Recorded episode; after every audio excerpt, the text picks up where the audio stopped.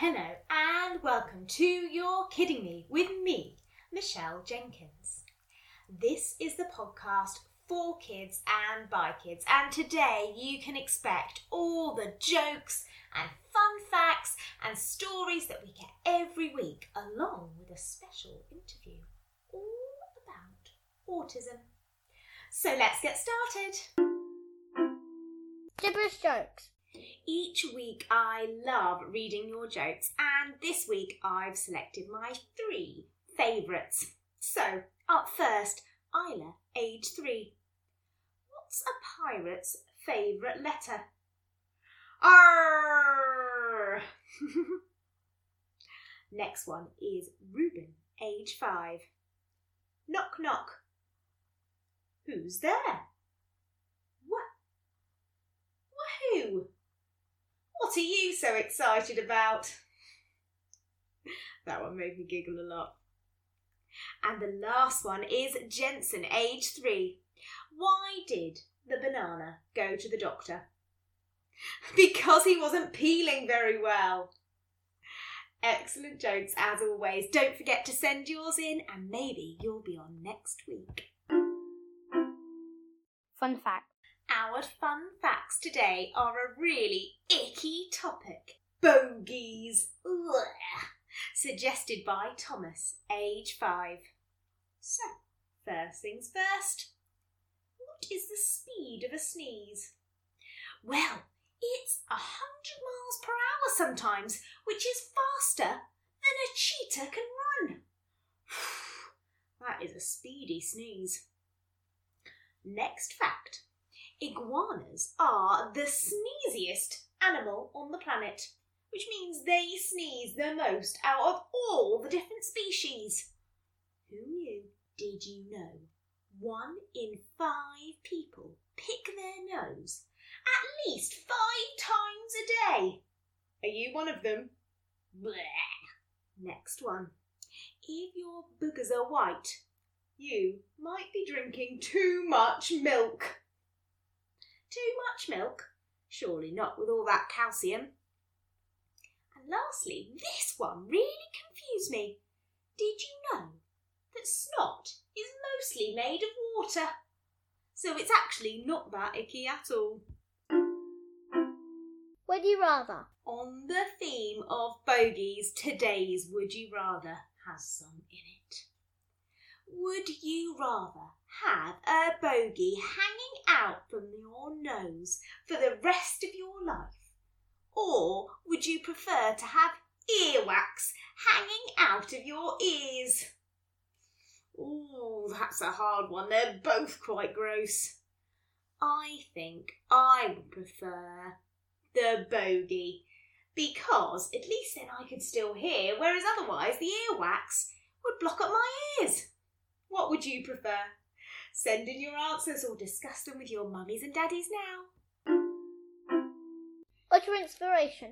Today's interview is with the very special Euan, age eleven. He's going to be talking to us a little bit about what makes him very special and unique, which is his autism. Lots of children and adults have autism. And autism can change the way that you feel or think about things, or sometimes it can make talking to other people or understanding other people a little bit harder. And for Euan also, he talks about how it can affect how he sleeps as well. So I'll let him explain a little more. Let's listen. So I'm so excited to speak to you. Um, my first question is, some of our listeners might not know what autism is. So do you think you could tell them a little bit about what autism is? So, like, autism is, like, um, yeah, it's different for everybody. Like, there's different types of autism. Like, um, mine's, I can, I can, like, control mine, but my brother's, my brother has autism too. And his is a bit more, like, wild than mine. Yeah. And, ha- and, and how does it, like, make you feel? Um, it, it doesn't make me feel anything. I just feel the same. You feel exactly the same. That's what we like to hear. And so what is it about you, do you think, that makes you really special and really unique? Because I have my autism and like nobody nobody else in my class when I'm at school doesn't have any autism. And I, yeah, I'm the only one in there that has autism, so I feel a bit like unique there, like yeah, just because I'm myself. It makes you extra special, doesn't it? um, I guess our listeners would like to know is what ch- what makes your life different with autism? So it does it change the way you think about things or the way you feel about things, or are you exactly the same as everyone else? Um, uh, it makes me think a wee bit different than other people, and I don't sleep. That sucks. I love sleep. How do you cope without sleeping? I don't know. I take melatonin tablets, so and that doesn't really help me at all. And so, is it feeling? Do you feel really, really hyper at night time? Or, yes. Or, yeah, and you can't switch your brain off almost. No. I see. I see. And so what is the best thing, do you think, about having autism? Yeah, I I, I do have a well memory. What's it? Go on, tell me some facts that you remember. What's your favourite facts? Like, um, I remember going down to see um, Hearts play Linlithgow Rose. Um, and and I think it was two thousand thirteen with my great-granddad. Wow, that's a long time ago. And you would have been very, very little then as well, wouldn't you? Yeah, I was only three then. Wow, that's amazing. So it's a really special talent, isn't it? It basically makes you like a superhero. You're very good at knowing what song it is within seconds. Yeah, and like, see, once a song pops up, like, I'll just go like, oh, I know that. So you can listen, yeah, to a couple of seconds of it and then you're like, name, I know yeah. exactly what it is. Can you sing the rest of the song? Um, I would sometimes do it, depending. Lovely. And then, so I guess that is a pretty amazing talent. Is there anything that you find maybe at school or in life that is a bit harder because of your autism? Yes, um... Like, sometimes I get bullied from my autism, and and that's just really hard for me. And is it, do you think, because people don't really understand? I think it is, because my friends do not understand autism.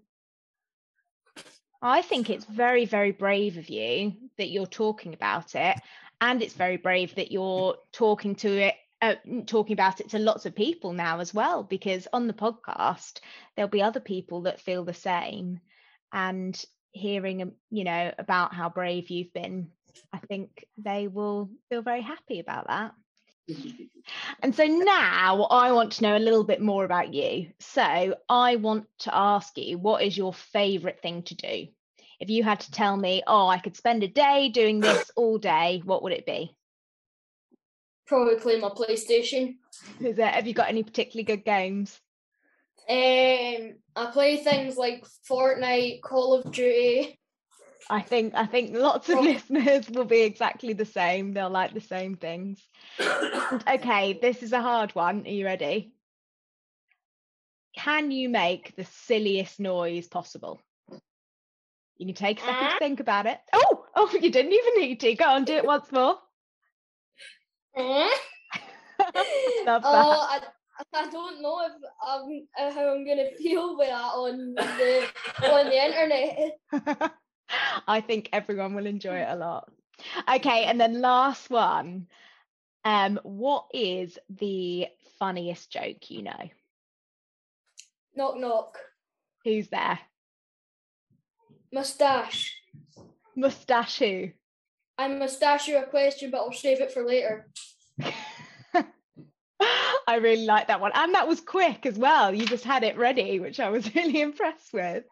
Oh, yeah, I was so just thinking nice. Through and then there, that's the one. Thank you ever so much for talking to us. It's been wonderful. I loved talking to Euan because he was super interesting and funny. And also, he really made me think about how important it is to be kind, especially because we don't know what other people are thinking and feeling all the time.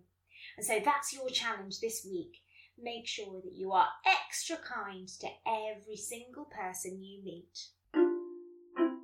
Story time. As you know, this is my favourite time, story time. So snuggle up for today's story, which is written by Sarah, age ten. And this story, Never on Time. Pigs would fly before Katie turned up early for anything. "Why are you late?" her voice boomed as Katie scuttled in. Out of nowhere, a flying horse came floating down next to me.